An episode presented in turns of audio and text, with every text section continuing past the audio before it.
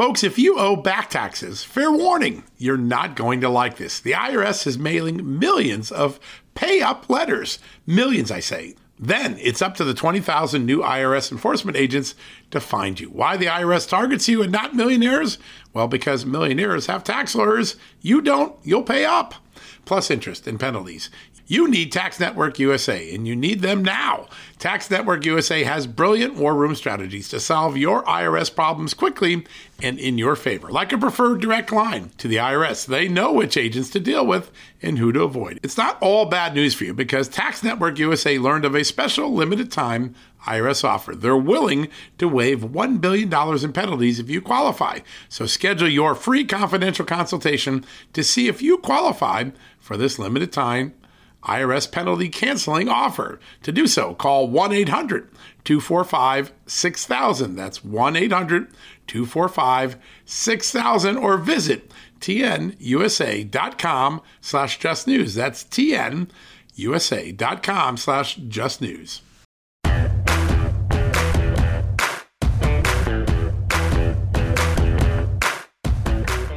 Hello, America, and happy Friday. What a busy news Friday it is indeed. Lots of news breaking out across this country. JustTheNews.com has been on all of it all through the night, starting with the wee hours of the morning when the former Prime Minister of Japan, Prime Minister Abe, was assassinated by a deranged gunman in Japan. A big loss for the world. Abe was widely respected across the world, was friends with both President Barack Obama and President Donald Trump was somebody who believed in a strong Pacific defense against China aggression. The world will miss him. Japan is in mourning, and it's also in shock because it is a rare thing to see a gun crime or an assassination on the island of Japan. So our hearts and thoughts are with the Japanese people today. But that was only the beginning of an extraordinarily busy news day. On the election integrity front, the Wisconsin Supreme Court, and this is a blockbuster ruling, that those mobile ballot drop boxes that were set out in the 2020 election that the Democrats used to their great advantage in the state, well, they were unlawful, they were illegal. They're not allowed under Wisconsin law. This is a great example where the legislature never approved these ballot boxes. A unelected bureaucrats at the Wisconsin Election Commission did so. They got reined in today. It's too late to fix what happened in Wisconsin in 2020, but it will prevent the use of these boxes in 2022, the midterm elections. Take away one of the strategic capabilities that Democrats exploited in 2020. It would also make the act of harvesting, the illegal collecting of third party ballots and dropping them off, a lot harder, according to experts. This is a very big ruling.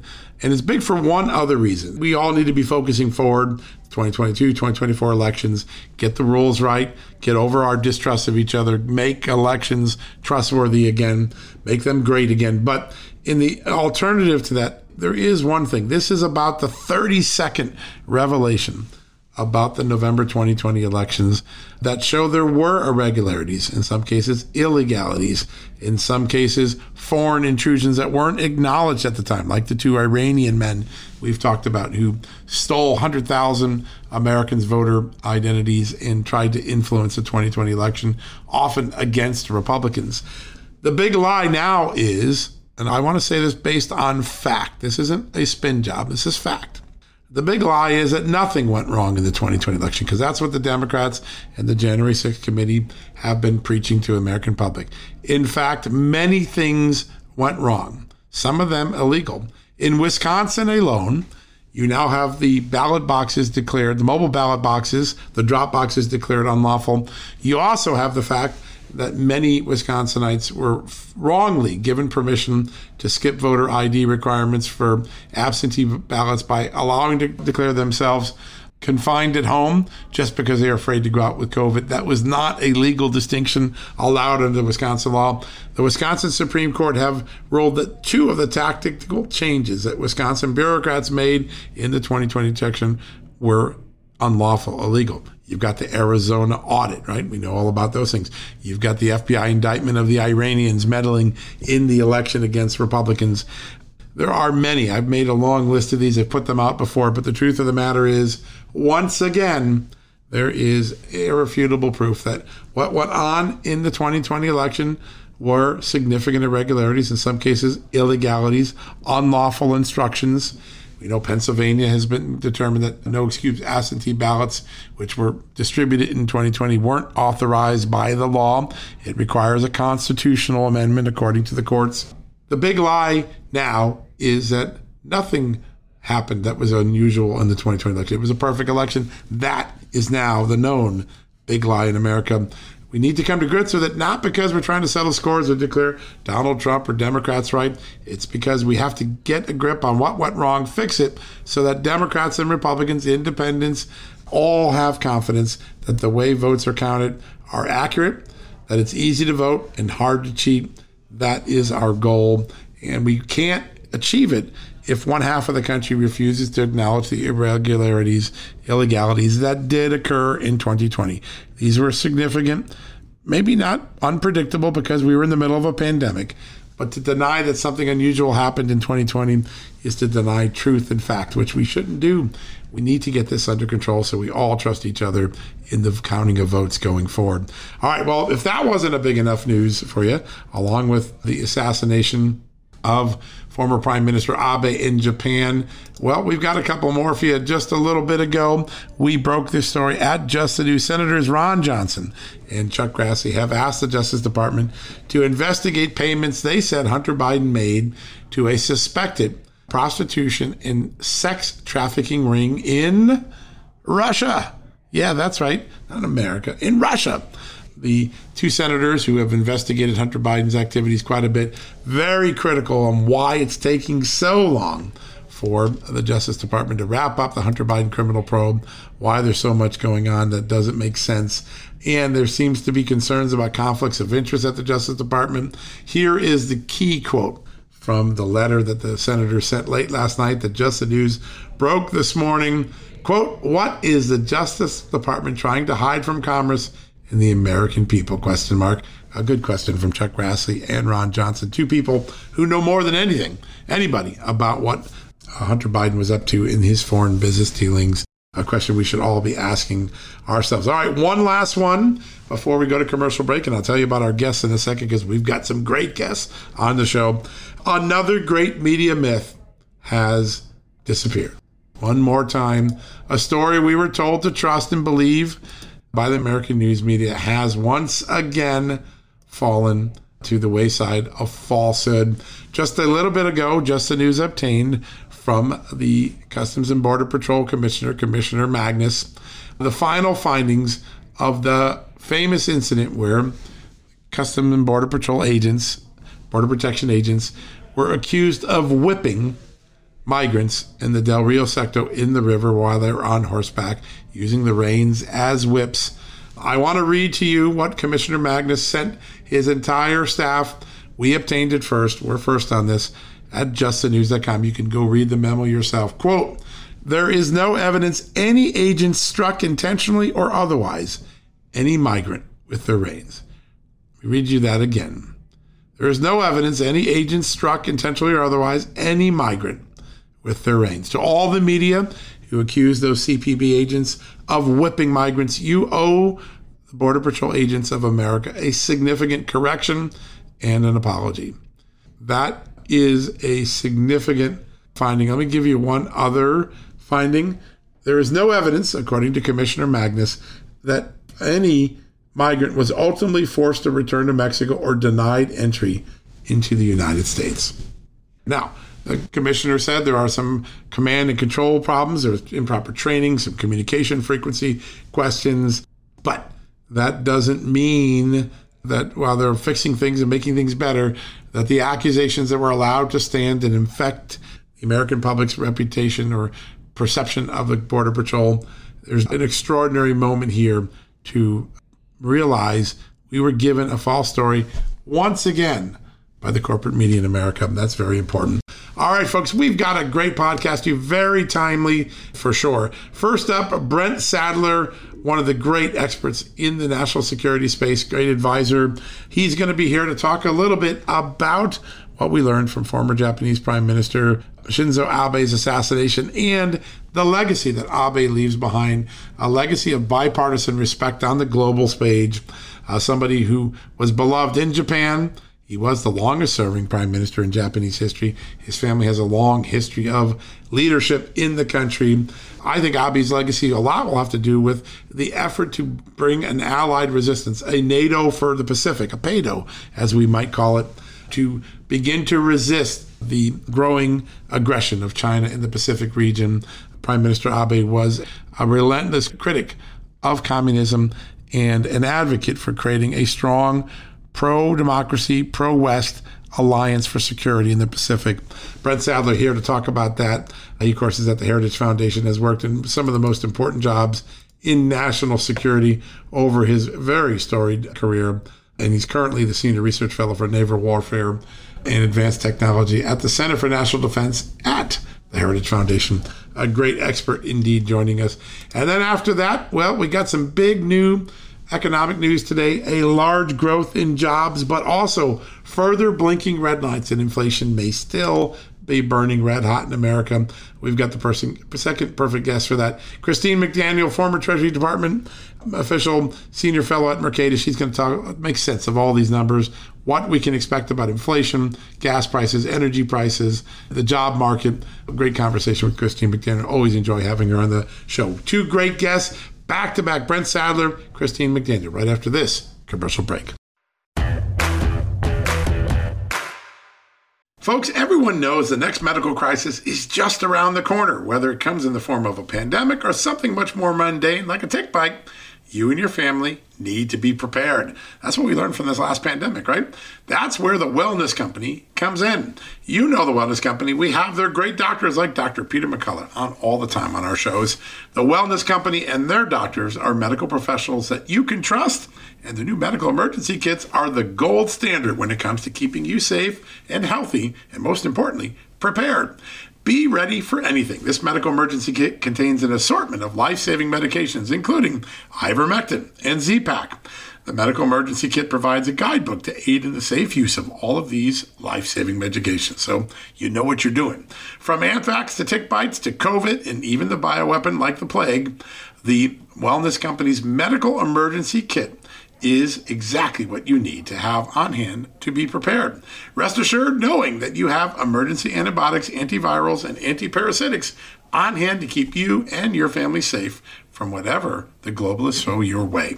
Go to www.twchealth slash just today in order. That's twc.health slash just news and use the promo code just news to save 10%. Hey, folks, if you're a homeowner and you're like me, you want to protect your home, right? But when's the last time you checked on the title to your home? If you never have, listen to this. A new report on homeowners shows we all now have $16 trillion in equity. That's an all time high in America. That's why you need protection from a scam the FBI calls house stealing. That's when the equity in all of our homes is the target, sadly, of scammers. If nobody's watching the title to your home, these scammers can transfer your title to their name, take out loans, and your equity could be gone. Poof, gone. You have to protect your equity from this despicable crime right now with triple lock protection from my good friends at HomeTitleLock.com. The first step is to check on your home's title to see if it's still in your name. Sign up with your address at HomeTitleLock.com and be sure to use the promo code JUSTNEWS. They're going to send you a complete title scan of your home's title and your first 30 days of triple lock home title protection. That's legendary protection, by the way. It's free. HomeTitleLock.com. Use the promo code JUSTNEWS. One more time, go to HomeTitleLock.com today and protect your most important asset, the equity in your home. All right, folks, welcome back from the commercial break. A major loss on the world stage today as former Prime Minister Abe from Japan uh, is gunned down by an assassin. It's left a big hole in the world, uh, certainly in the great island of Japan. And our next guest knows a lot about that region, a 26 year uh, veteran of the Navy and one of the key players at Pacific Command back just a few short years ago today. He's a senior research fellow at the Naval Warfare and Advanced Technology Center for National Defense at Heritage Foundation. He is Brent Sadler. Brent, great to have you on the show. Well, thank you for having me. You do such amazing work and you understand the Pacific like very few others. Abe leaves a very large hole in the world stage, doesn't he? Absolutely, he's been a friend of the United States, and very importantly, I mean, when I, I I was just coming back from Japan uh, over the weekend, actually, after two weeks there, so I have a long and close relationship, and having even grown up there. So, uh, Prime Minister Abe's leadership as Prime Minister, both his short stint back in 2006, seven, and then again uh, the last, you know, from 2012 to 2020, have been remarkable and have led Japan to a much more realistic approach to the dangerous neighborhood that they live.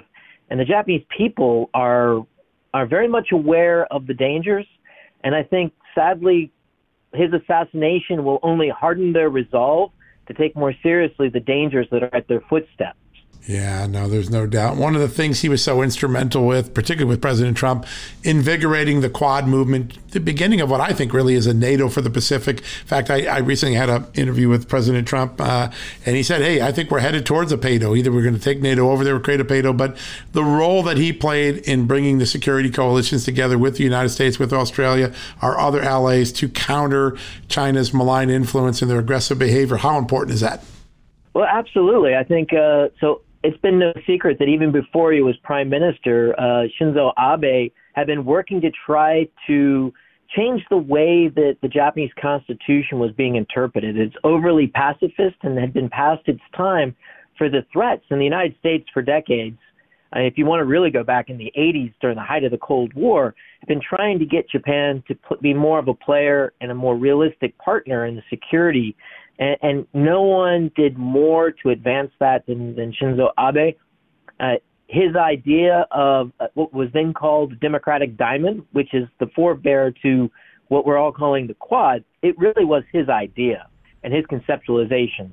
Amazing! What a legacy to leave behind, and one and one that's being built on even even today uh, uh, in an administration that hasn't given as much attention to the the threat of the Pacific. And I want to talk a little bit about that. Uh, we saw this extraordinary moment earlier this week where the head of MI5 and our FBI director Chris Wray issued a very urgent warning about China's malign influence, its efforts to spy and break economic supremacy in the West. Uh, the language there so different from the language and the actions of the Biden administration, whether it was canceling the China influence program at the FBI uh, that were rooting out Chinese spies in the academic world, to now talking about lifting the tariffs and other favorable actions against China. It seems like the people beneath the president understand a very real threat, but the president's um, policies and behavior seems to downplay that threat. What's going on in that gap? I think what I was just having this conversation the other day and watching it from abroad while I was in Tokyo is much more stark. It appears that there's two factions forming in the Biden administration. There's there's a faction that I would say has been developing since the embarrassments of the 2012 Scarborough Shoal incident, where the United States uh, looked diplomatically weak when the Chinese retained control of an atoll that the Filipinos claim. And ever since then, the what we call the panda huggers have lost out, and they they they basically been pushed to the side of the policy debate. But what this looks like is a return to this engagement crowd that seems to want to try to get back to a friendlier, more placid time with the Chinese. And I, I think it's out of step with the reality of the last 20 years. But it looks like there's an internal policy battle that's forming. Yeah, it's really interesting. And um, as we look out over the very turbulent world we're in, whether China's aggression. In fact, China was circling Japan uh, this week with its warships. It's uh, another provocation of many that we've seen. Uh, the, the U.S. seems to be more receded, that it's often leading from behind under Joe Biden. A guy that kind of filled that gap, Boris Johnson, at least on the Russia front, uh, now on his way out, ousted from power. Uh, who does the West turn to for leadership as the Biden administration has these sort of fumbles and tensions among itself about which is the best way to proceed in the world stage? No, it's a. I mean, it's a good question. I mean, now that I mean, I would probably say uh, Japan takes on an even more active role. I mean, Australia has a new leadership in there to be yet to be determined how they aggressive they are or shining the light in the direction for you know a beacon for democracy. Western Europe, it's not looking good there. I, I'm scratching my head to say who would fill the void there. And, and Boris Johnson was very, very forceful early on yeah. in trying to rally NATO nations to provide weapons and equipment so that Ukraine could defend themselves against the Russian invasion. I'm not sure we'll see a change in that, but there's not that colorful leadership that you would need to rally people and resources that we had just recently. Yeah, and I think Russia's betting on that that the uh, the West, particularly the Europeans, will lose their will as winter comes and uh, the the lack of uh, Russian gas suddenly weighs in on their marketplaces. Uh, uh, he's such a wily player, Putin, that you just have to wonder whether he's mm-hmm. banking on that that failure in leadership. Uh, you have done so much to study, and your your columns are amazing. Uh, and I, I, like people who not only identify the problem but identify the solution. And you do that so much with your research, your columns. You had a really good column. Uh, it was just a couple of weeks ago, I think it was, uh, about the fact that you know we're all patting ourselves in the back here in Washington that we had a one-time defense budget increase to kind of deter China. But your point is one year, one budget. That's not what we need. We're in a very long, hard, big war uh, struggle with mm-hmm. uh, China. Talk a little bit about the short sightedness of Washington on China right now. Uh, absolutely. I mean, unless you build in the institutions and also build in longer term sustained resourcing, you're not going to be able to build up the military that's atrophied for really pretty much the most of the 30 years of the post Cold War era. But the one that's the hardest to rebuild and to reconstitute is the shipyards, the shipbuilding, and the crews to to man a navy that we need. And it's, I mean, for you know, now we're going on six years that the the request was for 355 ship navy, and even that was a was reduced down from 456. And so, all I was going to say is the need for a bigger navy has only grown, and it's far beyond our capacities. And if we're going to be serious about deterring China, the navy is a key element of deterring a major war that could occur. I mean, as early as 2027, if you believe Secretary Pompeo, Admiral Davidson, and the current Indo Pacific commander, Admiral Aquilino. So it needs to be urgent and it needs to be sustained. Otherwise, you're going to be facing the same problem and you will not have really moved the needle in deterring the Chinese because they're going to try and wait us out. And they don't think we're, we have the, uh, the stamina to sustain a growth in our military. Yeah, no, you're exactly right. They have a 200 year plan. They're, they're very patient, and we, we kind of live budget to budget, moment to moment in America. I guess we need that longer strategic lens that you write so brilliantly about at the Heritage Foundation. Uh, one last question, because I've been uh, looking mm. around in this um, uh, moment of history, and the United States has a lot of challenges. We got to worry about North Korea, got to worry about Russia, got to worry about China. But it seems as though the concept of a foreign policy doctrine is missing. I know the Biden administration has been very loath to give Congress some of the required notifications of its intentions, its policies. But is there a Biden doctrine, or is that one of the things really missing from this presidency? A clear statement of our objectives on the global stage? So the national defense strategy they never declassified. They didn't have a declassified version. And so that congress got the classified version of that. Right. But it's really incomplete because as you mentioned there's no national security strategy. And nss still is missing. And even the interim guidance it seems to be they're conflicted. Uh, the administration the president wants to go back to a time in the 90s where there were where you had a very a much smaller military threat from china. Russia was weak the United States could act and set the, by diktat um, or fiat the the dis- discourse in the world. Yeah, uh, that's not where we live now, and I don't think, short of an acknowledgement of that, we're going to get any needed or necessary clarity out of what is what the nation's priorities should be. Um, they do say the words China is is the threat, right? Um, and I hope that doesn't change.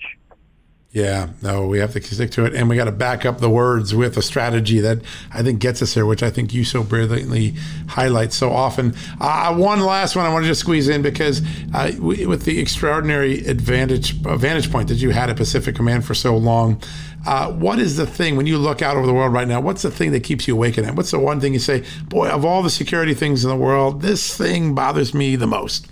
Well, the one that could really blow up, and the odds are are certainly much higher than zero, but it's not in the sh- that it's going to happen anytime in the next weeks or months. Right. And that is that the Chinese wake up one day, Xi Jinping wakes up and decides to make a go at Taiwan, yeah. or to challenge us nearby Taiwan and demonstrate whether or not we're committed or not. And that'll start a chain of events which could be um, hard to turn back from and could end up in a war, a major war.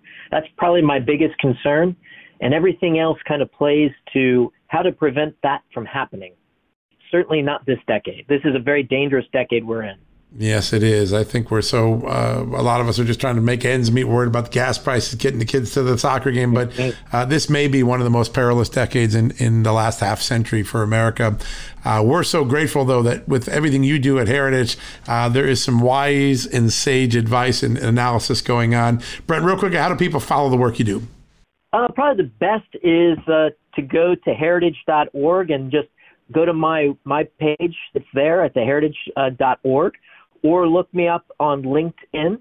Uh, and I always post the TV, uh, things like we're doing right now. I always try and put all the stuff in the engagements that I do, as well as my writing and research. Yeah, I love the, it, and I'll recommend to people too that they follow you on Twitter. You've got a great Twitter feed. Oh yeah. I think it's at Brent D Sadler, as I remember, right? That's correct. Yeah, great, great work. Brent, such an honor to have you on on such a very important day in history. Thanks for making sense of it, and we'll be sure to get you back on real soon. All right, thanks. All right, folks, we're going to take a quick commercial break. And when we come back, we're going to have a little bit of discussion about the economy. Yeah, those jobless numbers sounded good, but there's also an understory to them. Christine McDaniel, Senior Fellow at Mercatus, former Treasury Department official, up next, right after this commercial break. You know what, folks? Stress may be why you can't lose weight. If you've got moderate to high stress like I do, a doctor formulated weight loss supplement called Lean could be your solution. Chronic stress wreaks havoc on blood sugar, which can cause your body to store excess fat. Stress can also slow your metabolism, which fuels weight gain. And you know all about stress eating and sugar cravings, right? Now, the good news the studied ingredients in lean have been shown to help maintain healthy blood sugar levels, help optimize metabolism, and keep your appetite under control. Now, if your life is a bit stressful like mine and you want to lose weight, add lean to your healthy diet and exercise lifestyle.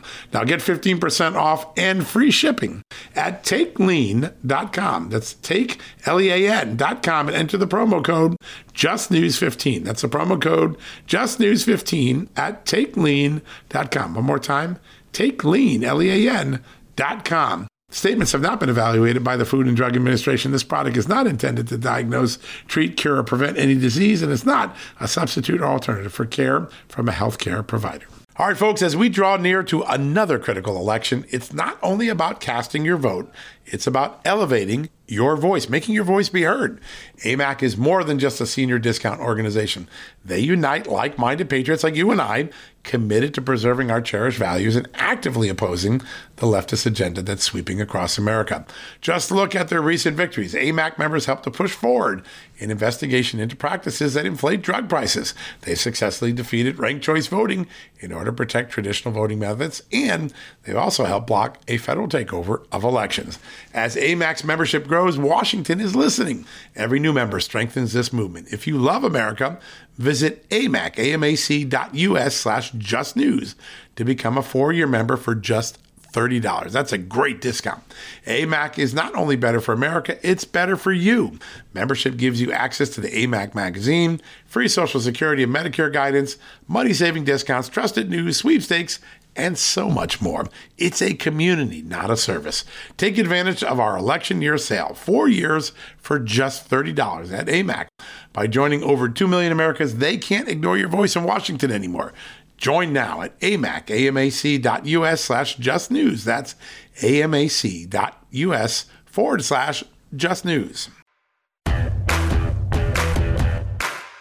All right, folks, welcome back from the commercial break. Uh, some big job numbers out today. The economy has signs of it being hot in some markets and hot on inflation. We have the perfect person to help us sort this all out. She's a former assistant secretary at the Treasury Department. I'm sorry, former deputy assistant secretary at the Treasury Department, senior trade economist in the White House Council of Economic Advisors, and currently a senior fellow at Mercatus. She is Christine McDaniel. Christine, great to have you back on the show today. Hi, John. Nice to be here some big numbers today uh, 327,000 jobs created in June. I think that's a good sign. Unemployment didn't come down, it held steady. That's good. But what's your take on the jobs report and what it means for the future of the economy? Well, so uh, on one hand, yeah, very strong jobs report. In, in fact, when you say big, yeah, it was it was really big, right? It, it was much bigger than um, than almost all expectations.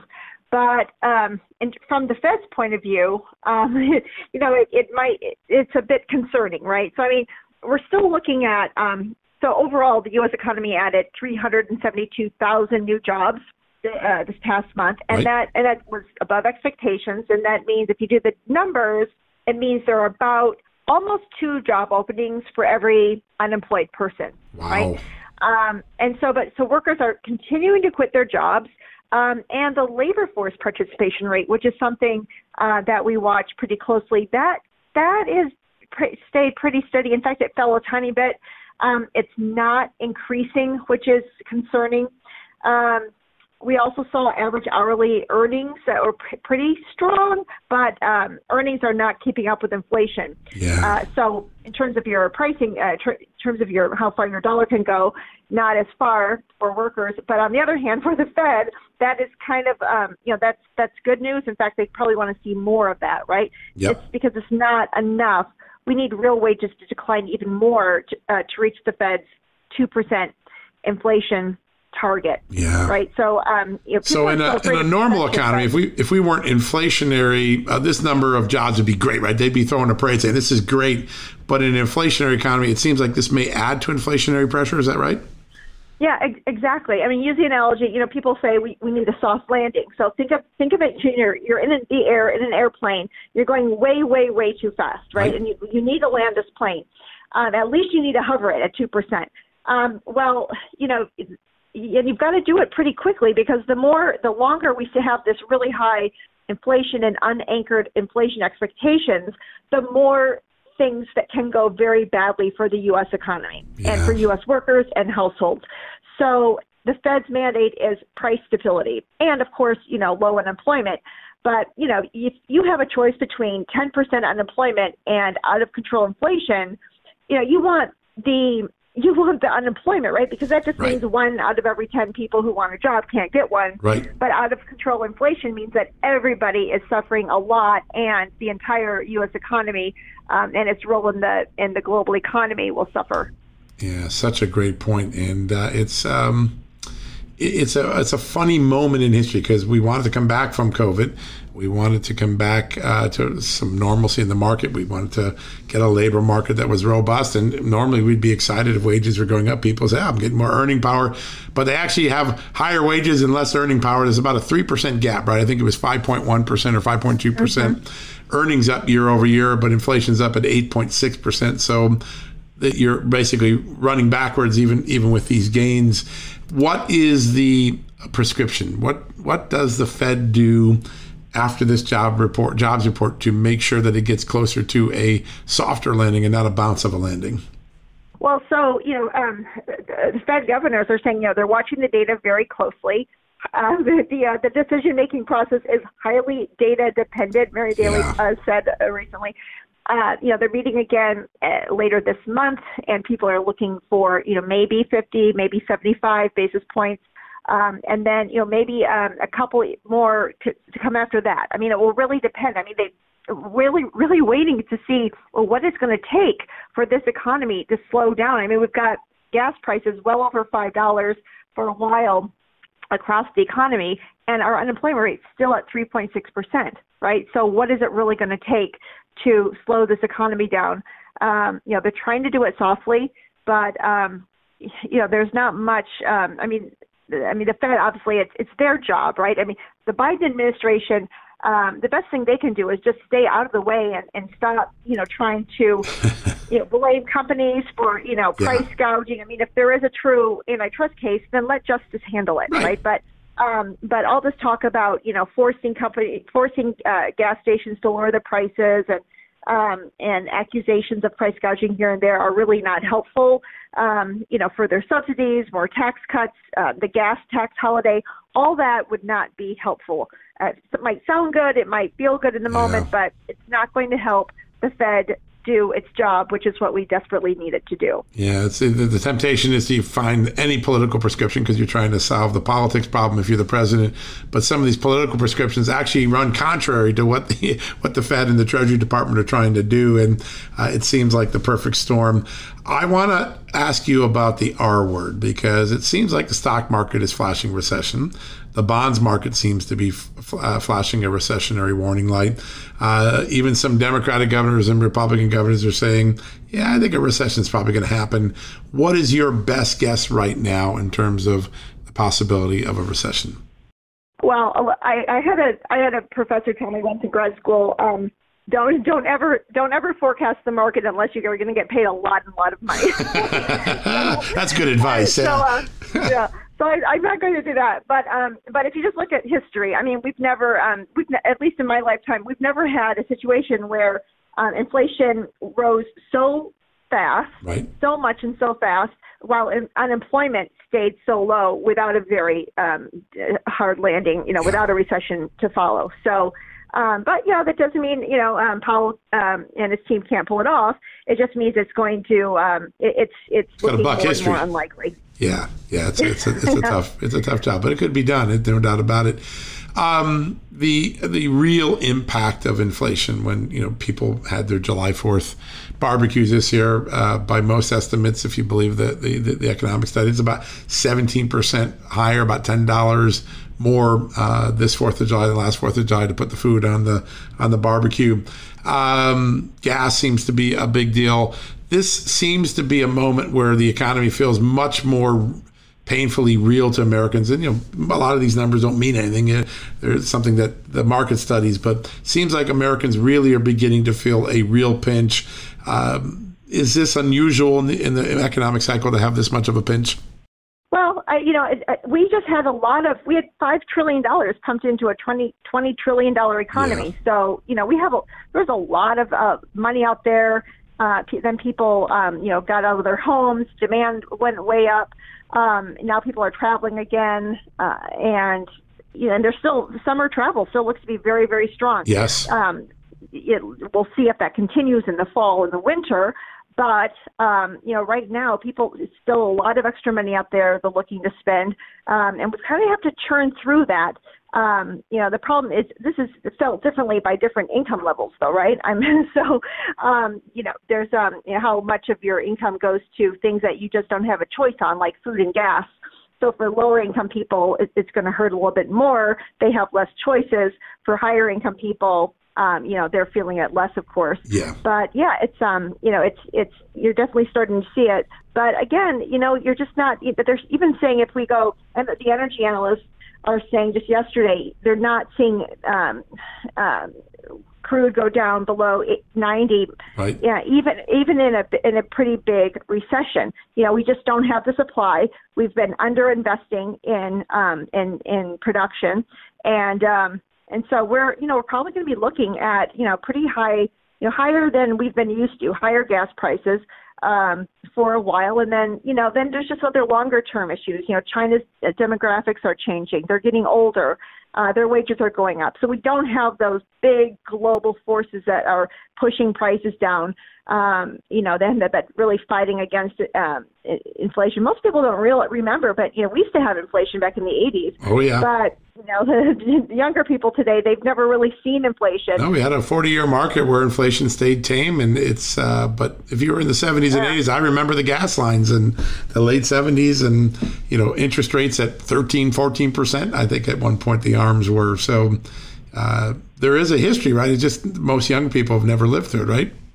Yeah, yeah. So, so this could be, you know, this could be. Uh, well, we'll see how things go. Uh, of course, everybody wants that soft landing. Nobody wants uh, the Fed to have to, you know, to do something like Paul Volcker had to do right. uh, back then. Uh, but um, you know, so that's why you know everyone's just really, you know, month by month looking at the data, um, looking at inflation expectations. But the Fed's mandate is pr- price stability, and obviously to minimize unemployment. You know, and that's what they're desperately trying to do. Yep. But um, so far, it looks like this economy is just very strong. Yeah, Yep. So you're at the Fed, you get this number today. Okay, job, job creation was a lot higher. You got a, gr- a gap in, in wages versus um, actual expenditures. Next up is going to be the CPI in a week. When that comes in, what's the Fed going to be thinking? What's the Fed going to be? Uh, do I obviously they got to calculate what the next interest rate hike is, but what's the likely process that the Fed and the Treasury Department are going through with all this new data coming in? Well, and so you know they're going to be um, trying to figure out how um, you know how, how to how to digest all of this data. The the CPI, the PCE, the Personal Consumption Expenditure right. Index. I mean, obviously that's a that's the the big thing everyone's looking at. Uh, but then there are all these other indices that kind of that are helpful in interpreting that. So you know, it's not just the headline jobs numbers. It's not just the headline unemployment. It's you know labor force participation. What is it going to take to bring people back into the labor force? Is it going to take really much higher prices and much higher inflation and, and to really slow down the economy to pull people back into the labor force. Um, you know, these are all like little, you know, side conversations that that um, policymakers are likely having at this time. Um, you know, it's not just it's never just one thing. It's always a myriad of things, um, and um, you know, it's it, it, so everyone's obviously will be waiting for the number next week. But the labor data is really interesting because wow, I mean um, demand is is is either really really strong that employers have to keep hiring, or it might be slowing down a bit, but not but but employers are afraid to let go of workers, or they're finding good workers, they just want to bring them on.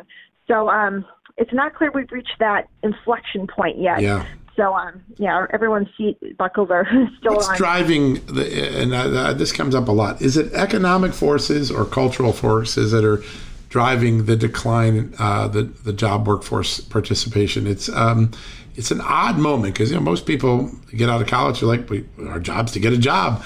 Uh, most people you know work through they getting through their kids through college and they you know they have a 20 30 year plan to work 40 year plan to work uh, why is the labor market been on a downward decline on participation for so long so the demographics of the U.S. I mean, you know, the the baby boomers, right? I mean, they're going through their um, their retirement. That whole generation is moving through retirement age, and um, and a lot of them have come into kind of a windfall. You know, the market's been done done really well for them. Um, you know, with the the COVID um, stimulus. Uh, you know, their parents are passing away, maybe leaving them some money. Um, so, you know, you're just hearing these stories where um, people like, oh, you know, I don't I don't really need to work anymore. I kind of want to I, I kind of want to enjoy my retirement, you know, before I get too old and too sick. Um, so I think there's there's the, demographic part of that. They just don't need to work, um, and they want to go out and enjoy life. That doesn't mean they're not going to be spending money, but it just means we lose them from the the, the labor force. Um, but um, but in terms of the younger people, um, you know, the the labor force participation much higher there, but it's the baby boomers. You know, as they move through life, um, you know, they are entering that that stage of retirement, and so we're losing a lot of them probably sooner than we we th- we would have thought. But you know, they're sitting a lot of cash. Yeah, that's a great point. Yeah. Um, I want to take a, a, a question because this is a question we, we we hear some policymakers, we some politicians saying we could get this inflation down really quickly if we just addressed energy supply uh, get more American energy supply. Let's not be relying on the Saudis. Let's not be relying on the Russians or the Venezuelans. Uh, is that an honest answer? Is is there a simple fix to some of this inflationary pressure by just getting the energy cost down and by bringing up production in America? Well, so it's it's not just a matter of you know building a quick factory and pumping out widgets really quickly, right? This is a multi-year uh, multi-year investment um, and you know, even if we were to to, to pivot uh, and, and pour more capital into um, exploration and production, um, you know, it would still take years to get it online. So there's that. That's one thing. Um, another thing is, you know, uh, we're moving largely. Uh, you know, the, the, the U.S. is one of the um, number one, number two producer and exporter of um, of oil and natural liquid natural gas right now, right? So we have, um, you know, we're we're diversifying. Uh, I mean, the huge exploration and findings in the um, LNG markets have set the U.S. up really well for that. Um, so it's not just oil. Um, yeah, I mean, look, we've underinvested over the past few decades, um, but that's that's somewhat subjective. Um, and you know, the oil market it's it's very volatile. So um, prices might look good now, but you know they but oil the oil executives know that you know um a year from now it could look very bleak and then they've just committed you know hundreds of billions of dollars to um to investment in exploration so uh, it's um it, it, the energy market is it's not it's not just like you know let's invest more today and we'll get more tomorrow. Uh, you you need a much longer term plan, and the markets just don't see um, the, don't see the payoff right now uh, to the extent that you know we might wish they they did. Um, but even so, the the supply wouldn't be online until it was probably you know not really helpful for us. Yeah, and it seemed like the signal during the Trump administration was invest in exploration, right? Because it was a uh, it was a pro energy administration, pro drilling administration. The signal last eighteen months have been maybe not. There are you know questions about whether these ESG rules of the Security Exchange Commission is going to scare some people away. Um, has the signal been so significantly changed that people are pulling back from production in your mind? I, I don't know about that. I mean, I think you know we're we're seeing. Um, there's definitely a lot, you know, the environmental um, uh, pushback on um, on drilling exploration, even some key, um, you know, LNG production p- potential, you know, has been scaled back um, a bit in the U.S., and that means, you know, we have to turn to other countries, and sometimes those countries are unsavory. um, you know, remember a few years ago when I think it was what Massachusetts had to import um, yeah. LNG from I think it yeah from um from one of those ones. But um but yeah, I mean we have you know Americans have to make a decision. I mean, you know, and and it's it's ultimately you know I mean well up to the courts, but and and then and then public opinion in terms of you know the trade-offs. Um, there's really no good solution. There's always trade-offs. Um, but the, I, I think the good news is that technology, the industry is um, is finding ways to get around the environmental concerns. Um, and I don't mean um, deviate yeah. from them, but I right, mean right. in a good way, like right. finding finding a solution to to um, to drill and um, explore, but at the same time do it in a way that's not going to leave you know everlasting damage to um, to the location of their activities. So in that sense, you know, I, I think the market um, can can you know, offers a lot of hope um, because um, you know it, it's all price signals. The government sets the rules. You know, businesses respond, um, and um, when prices are uh, uh when it makes sense for them to invest, they do invest. Um, and um, you know, we have a, a lot of emerging markets uh, continuing to grow over the next uh, couple decades. And so, um, you know, the world's uh, demand for energy is, is not going anywhere uh, anytime soon. Yeah, no, that's for sure. Um, there's no doubt about it. Uh, the, the, the need is there, and it's it's one of the big engines of the economy. Uh, Christine, what is the best way for people to stay in touch with all the good work you do? I follow you on Twitter. I think you're one of the most important voices in the economic economic space. But how do people keep up with all the good work that you're doing at Mercatus?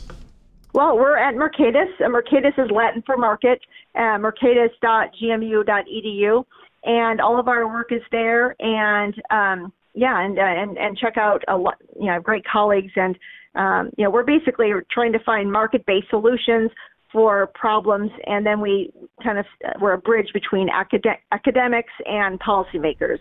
Yeah, no, that's exactly right. Uh, for the free market forces, and uh, your Twitter handle, I believe, is at Christine McDan, right? M C D A N. Yes. All right, great one, great one to follow on uh, social media if you haven't, folks. All right, well, thank you so much. We made a lot of sense of these very big numbers today, and I can't wait to have you back on real soon, Christine. Thank you so much, John. Uh, you as well. Have a great rest of the day, folks. We're going to take a quick commercial break. When we come back, we're going to wrap things up for the day. Okay, it's time to commit. 2024 is the year for prioritizing yourself. Begin your new smile journey with Byte, and you could start seeing results in just two to three weeks. Just order your at home impression kit today for only $14.95 at Byte.com. Byte Clear aligners are doctor directed and delivered to your door. Treatment costs thousands less than braces. Plus, they offer financing options, accept eligible insurance, and you can pay with your HSA FSA. Get 80% off your impression kit when you use code WONDERY at Byte.com. That's B-Y-T-E dot com. Start your confidence journey today with Byte. That's not just the sound of that first sip of Morning Joe. It's the sound of someone shopping for a car on Carvana from the comfort of home. That's a good blend. It's time to take it easy, like answering some easy questions to get pre-qualified for a car in minutes. Talk about starting the morning right just like customizing your terms so your car fits your budget. Mm-mm-mm. Visit Carvana.com or download the app to experience car shopping the way it should be convenient, comfortable. Ah. All right, folks, welcome back to the commercial break. So glad you could join us today. Time to wrap things up for the weekend. We just had Brent down here, and it's a good reminder that the Heritage Foundation does a lot of great work, and they're a great partner with just the news. We have done some content specials and policy specials with Heritage Action for America, Heritage Foundation, a related arm. They're doing a lot of great stuff, but they also have an extraordinary news and information site. If you haven't checked it out, you're missing out on it. I check it out every day. The Daily Signal is your source for easy to digest and honest reporting on current events and the most important policy debates of the day. Daily Signal provides that information plus commentary and policy analysis from the nation's top experts. To get the story without any spin, all you got to do is go to dcmorningnews.org. That's easy to remember. dcmorningnews.org. The Daily Signal's investigative team of honest journalists is devoted to bringing you the real stories behind the headlines and some of the most underreported yet important news and events of the day. Inform your day by starting your mornings with the Daily Signal. You can subscribe now by going to dcmorningnews.org. One more time, dcmorningnews.org. Go check out all the great work my good friend Rob Bluey doing such great work there. I love what they do. Check them out every day. I do. They're on my must read list as a journalist here in Washington. It should be on your list too. Check it out, dcmorningnews.org. Hey, tonight we're going to have a great show. We have one of the most important voices on Wisconsin election integrity on the show tonight, reacting to this extraordinary Wisconsin Supreme Court ruling that we talked about, striking down mobile drop boxes in Wisconsin, declaring them unlawful. We also got Steve Moore, the great economist at Heritage. Paige Willie, I heard her on the podcast. She's going to join us on the TV show tonight. And Patrick Hedger, VP of Taxpayer Protection Alliance. Four great guests on the TV show tonight. Don't miss that. Just the News, Not Noise, 6 p.m. on Real America's Voice, Channel 219, on the Dish Network, Channel 240 on Pluto, and on all the apps Roku, the Just the News app, and of course the Real America's Voice app. Check all of those out tonight. So grateful you can join us. Have a great evening, folks. And thank you once again for listening to our show today. At Just the News, we break the stories others in the media ignore or are too afraid to tell. We did it on Russia collusion, Hunter Biden, and the security and intelligence failures that preceded January 6. Our stories have real impact and reach because we stick to the facts. I'm John Solomon. You can help me expand our honest, unvarnished, and unbiased reporting by becoming a premium member at Just the News. You'll get an ad-free experience and exclusive member-only access to events, and you'll be helping us dig up more truth. Join today at justthenews.com slash subscribe. Hey there, it's Amanda Head, and I am thrilled to introduce to you my new exciting podcast, Furthermore with Amanda Head, broadcasting weekly from sunny Los Angeles, California, and brought to you by the dynamic Just the News Podcast Network. On this fresh and engaging podcast, I delve into the latest news with a little bit of a twist, exploring the furthermore of every story. But this isn't your typical run of the mill news commentary or politically charged program. I interview a diverse range of guests, including business leaders, entertainers, musicians, educators, experts, politicians, and many influential figures from both the United States and around the world. So why not make your Mondays, Wednesdays, and Fridays a little more interesting? Tune in on your preferred podcast platform and discover Furthermore with Amanda Head on Apple Podcasts, Spotify, or wherever you listen to your favorite shows.